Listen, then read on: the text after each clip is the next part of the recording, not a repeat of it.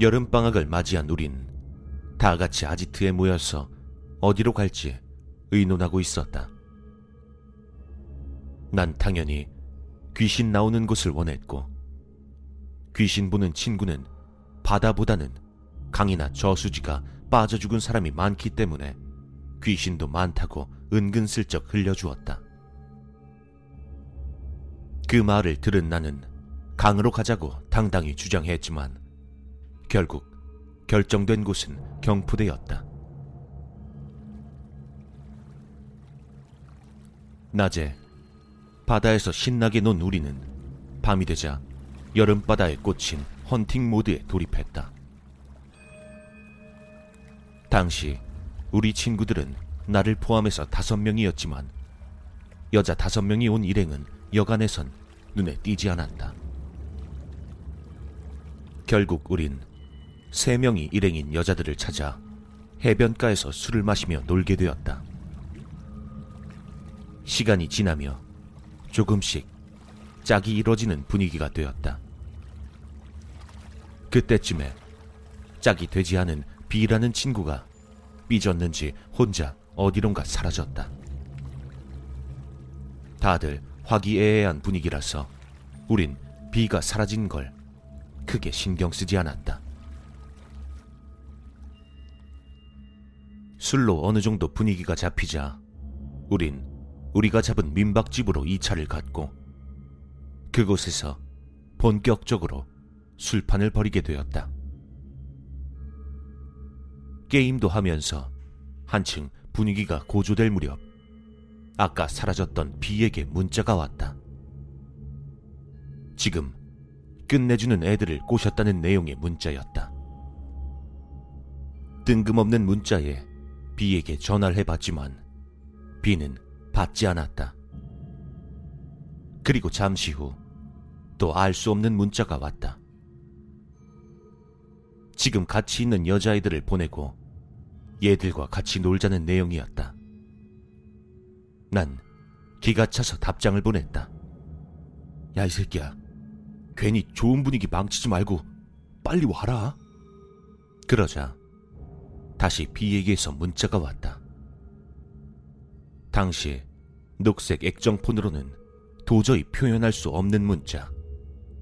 마치 화면 액정이 나간 것처럼 알아볼 수 없는 글자들로 가득 차 있었다.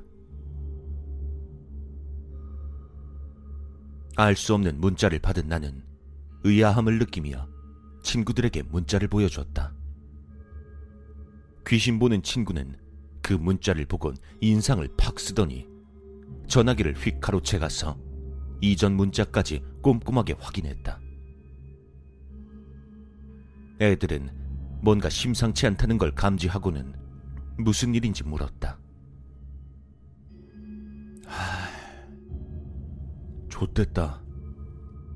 귀신 보는 친구는 곧바로 비에게 전화를 걸었지만 역시 받지 않았다. 그러자 고개를 들고는 여자 애들에게 말했다. 야, 니네들 미안한데 이제 가줘야겠다. 한참 재미있었는데 파토를 내려고 하니 나와 친구들은 당황할 수밖에 없었다. 여자아이들도 김이 센 것 같아 보였다. 그때 귀신 보는 친구가 무서운 표정을 지으면서 한마디 덧붙였다. 지금 귀신들이 오고 있어. 그 친구의 한마디는 짧고 강력했다. 우린 귀신 보는 친구가 어떤 녀석인지 너무 잘 알고 있었기에 투덜거리고 있는 여자애들을 얼른 보내기 시작했다. 여자애들이 다 가자마자 우린 패닉 상태가 돼서 그 친구에게 물었다. 야, 뭐야? 어떻게 된 거야? 귀신 온다고? 어. 이 새끼 이거 귀신을 꼬신 것 같다. 그 말에 우린 어이가 없기도 하고 비를 원망하기도 했다. 귀신을 꼬시다니 상상도 해보지 못한 일이었다. 그 와중에 난 의문이 생겨 귀신 보는 친구에게 물었다. 근데 여자애들은 왜 다 가라 그래? 그냥 같이 있어도 되는 거 아니야? 야, 이 새끼야. 귀신년들 왔을 때 여자애들 있어봐라. 어떻게 될지. 존나 재밌겠네. 그럼, 일단 우리끼리 도망가면 안 돼? 생각 좀 해봐라. 귀신년들한테 남자 있으니까 같이 놀자고 꼬셨는데, 와보니 없으면, 그년들이 비를 어떻게 할 것 같냐? 우린 더 이상 아무 말도 할 수 없었다. 그때 밖에서 비의 목소리가 들려왔다.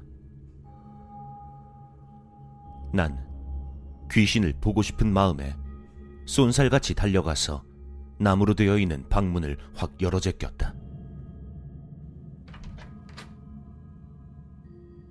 밖에는 비 혼자만 덩그러니 서 있었다. 친구들도 비 혼자 서 있는 걸 보곤 긴장이 풀려버렸다. 그런데 그때 귀신 보는 친구가 비에게 말했다. 왜 둘만 왔어? 친구들이 너네 데리고 오래. 평소에 비의 목소리가 아니었다. 여자 흉내를 내려는 것 같은 남자의 목소리. 자세히 보니 비는 몸에 기운이 하나도 없어 보였고 눈엔 초점도 없었다.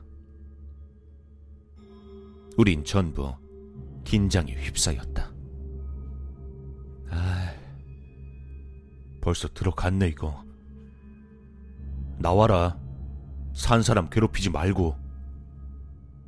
귀신 보는 친구의 말에 비에게 들어간 귀신은 아랑곳하지 않고 말했다.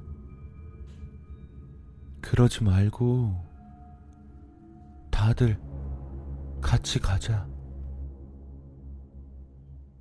그리곤 방 안으로 쏜살같이 달려오더니 친구 중 한 명의 목을 덥석 잡고는 조르기 시작했다. 다들 우왕좌왕 할때 귀신 보는 친구가 비를 발로 강하게 밀쳐내버렸다. 비가 나뒹굴어 떨어지고 우린 목을 졸린 친구를 추스리고 있을 때 비에 들어간 귀신의 목소리가 들려왔다. 괜찮아. 뭐, 이놈부터 데려가면 되지. 우리가 고개를 돌리자 비가 자신의 목을 스스로 조르고 있었다. 우린 갑작스런 사태에 어떻게 해야 할지 몰라 갈팡질팡하고 있었다. 비는 눈까지 뒤집혀서 침을 흘리며 겔겔대기 시작했다. 이대로 있다가는 정말 죽겠다 싶었던 우린 달라붙어서 비의 목을 조르는 손을 떼어내려고 애썼다. 하지만 무슨 힘이 그렇게 센지 몇 명이 달라붙었는데도 손은 떨어지지 않았다. 그러자 귀신 보는 친구가 말했다. 야, 이 새끼 이거 그냥 기절시켜. 그 소리에 더 생각할 것도 없이 내가 비의 머리를 발로 차서 기절시켰다. 일이 대충 마무리되는 것 같아서 우리가 안심하고 있을 때 귀신 보는 친구가 말했다. 이거 아직 끝난 거 아니야. 기절 좀 했다고 빙의가 풀리진 않아. 그럼 네가 좀 빼내봐. 저 새끼 또 저러다가 또 뒤진다고 난리치면 어떡하냐. 내가 퇴마사냐? 당집 끌고 가서 빼내야지. 이 시간에 당집을 찾아간다고? 더 시간 끌어봐야 좋을 것도 없고 저 귀신년 친구들이 어떻게 나올지 몰라. 그리곤 나도 같이 당집을 찾으러 가자고 이야기했다. 왜 하필 나냐는 질문에도 귀신 보는 친구는 그럴 만한 사정이 있다며 그냥 따라오라고 할 뿐이었다. 귀신 보는 친구는 방을 나서기 전 남은 두 명에게 문을 잠그고 절대 나오지 말라고 신신당부했다. 혹시라도 누가 찾아오면 못 들은 척하고 계속 귀찮게 하더라도 무시하라고 말이다. 그리곤 귀신 보는 친구와 나는 비를 데리고 당집을 찾기 시작했다.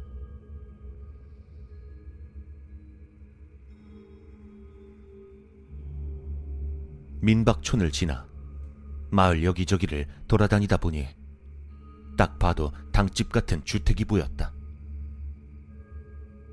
워낙 늦은 시간이라 자고 있는 게 아닌가 걱정했지만 5미터 정도를 다가서자 당집에서 웬 한복을 입은 아주머니가 나왔다. 귀신 보는 친구는 다짜고짜 그 아주머니에게 말을 걸었다. 저 이미 알고 계시겠지만 이놈 때문에 그 아주머니가 무당인 모양이었다. 아주머니는 너무 어린 나이에 죽어서 한이 많은 귀신이라고 중얼거리고는 당집 안에서 사람을 불러냈다. 그러자 딱 봐도 머슴 같은 분위기의 남자가 나와서는 비를 넘겨받아 집 안으로 들였다. 그럼 부탁 좀 드리겠습니다. 내가 따라서 들어가려 하자 무당은 나를 제지했다. 귀신 보는 친구는 고개를 끄덕이며 동의했다. 내가 툴툴거리자 귀신 보는 친구가 설명해 주었다. 당집은 머무르는 영의 심장 같은 곳이야. 연기가 센 사람이 들어가면 심장 속에서 상처를 내는 거랑 똑같다고. 그럼 넌 그렇다 치고 난 왜 안 되는데? 넌 연기가 있는 거랑은 좀 달라. 그냥 기운이 강해. 산 사람의 기운이 강하면 귀신들이 함부로 못하고 무서워하지. 뭔데 그게 좋은 거냐? 좋을 수도 있고 아닐 수도 있지. 너 귀신 보고 싶다고 했지? 넌 죽었다 깨어나도 귀신 못 봐. 충격적인 사실이었다. 씁쓸함을 느끼려는 찰나 민박집에 남겨두고 온 친구 두 명이 떠올랐다. 근데 그럼 그놈들은 왜 놔두고 온 거야? 걔들은 귀신하고 놀아줘야지. 그거 내가 하면 안 돼? 내가 할래. 귀신막이 하는 거야. 산 사람은 죽은 자와 놀수 없다. 뭐 그런 걸 알려주는 것이. 근데 생각해봐. 귀신들이 남자들이랑 놀려고 왔는데 기운 센 놈 하나랑 연기 가진 놈 하나가 덩그러니 있어봐. 자기들 놀렸다고 생각할 거 아니야. 그리고 어린 것들은 산 놈이나 죽은 놈이나 겁도 없다고. 우리가 기운이 세든 어떻든 더 악착같이 달려들 거란 말이야. 마, 너 피해보는 건 둘째 치고 다른 놈들까지 피해보긴 하지 말아야지. 그렇게 우린 무당집 밖에서 한참을 기다렸다. 동이 터우고 조금씩 밝아질 무렵 황당하게도 당집에서 비가 멀쩡하게 걸어 나왔다. 난 비를 다그쳤지만 비는 어젯밤 일을 아무것도 기억하지 못했다. 귀신 보는 친구가 무당에게 복비를 주려고 하자 무당은 자시에 찾아온 영기에겐 복비를 받으면 안 된다며 거절했다.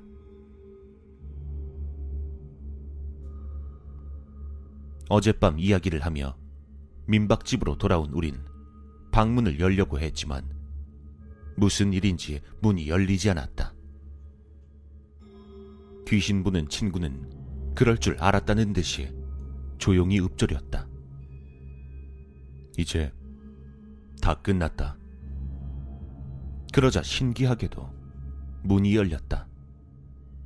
우린 방 안으로 들어가 친구 두 명을 찾았다. 둘은 완전히 패닉 상태가 되어서 거의 울 것 같은 표정을 하고 있었다. 간밤에 무슨 일이 있었냐는 내 질문에도 아무 말도 하지 못했다.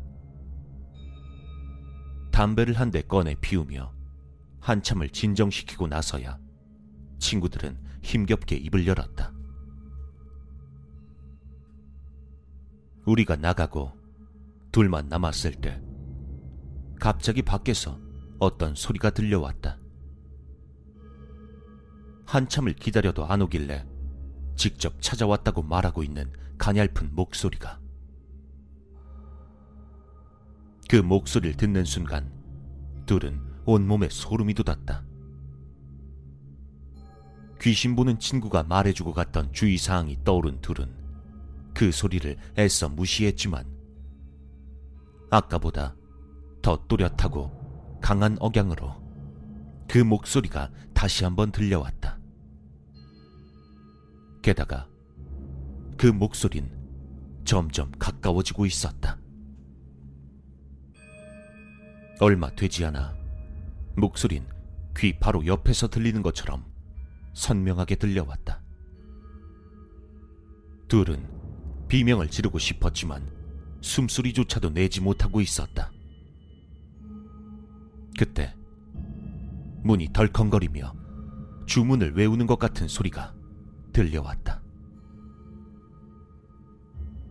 둘은 이불을 뒤집어 쓴 채 공포에 질려 있었다. 얼마나 시간이 흘렀을까? 시끄럽게 들려오던 소리가 갑자기 멈추더니 주변이 조용해졌다. 한참 동안 아무런 소리가 들리지 않자 한 명이 슬며시 이불을 걷었다. 별다른 게 보이지 않았기에 안심하려던 찰나 하나뿐이었던 작은 창문에 웬 여자가 얼굴을 쓱 들이밀고는 둘을 잡으려는 듯 팔을 집어넣은 채 미친 듯이 휘젓고 있었다. 그 창문은 키가 2미터는 넘어야 얼굴이 보일 정도로 높은 곳에 있었지만 귀신은 어렵지 않게 그 창문으로 손을 넣어 휘젓고 있었다. 손이 당장이라도 움켜잡을 듯 눈앞에서 왔다 갔다 하자 둘은 미칠 듯한 공포감에 기절할 것 같았다. 그렇게 몇 시간 동안이나 두려움에 떨고 있다 보니 날이 밝아왔고 밖에서 귀신 보는 친구의 목소리가 들려왔다. 그 목소리가 들리자마자 귀신은 거짓말처럼 사라져버렸다고 한다. 우린 더 이상 여름 휴가고 뭐고 다 때려치우고 집에 가고 싶었다. 짐을 싸고 민박집을 나서는데 민박집 주인 아저씨가 우릴 보고 말했다. 벌써 가려고? 아이, 그나저나 학생들이 엄청 조용하게 노네. 보통 학생들 또래 애들은 새벽까지 엄청 시끄럽게 떠드는데 말이야. 그 말에 우린 아무런 대꾸도 하지 못하고 그대로 민박집을 떠나올 수밖에 없었다.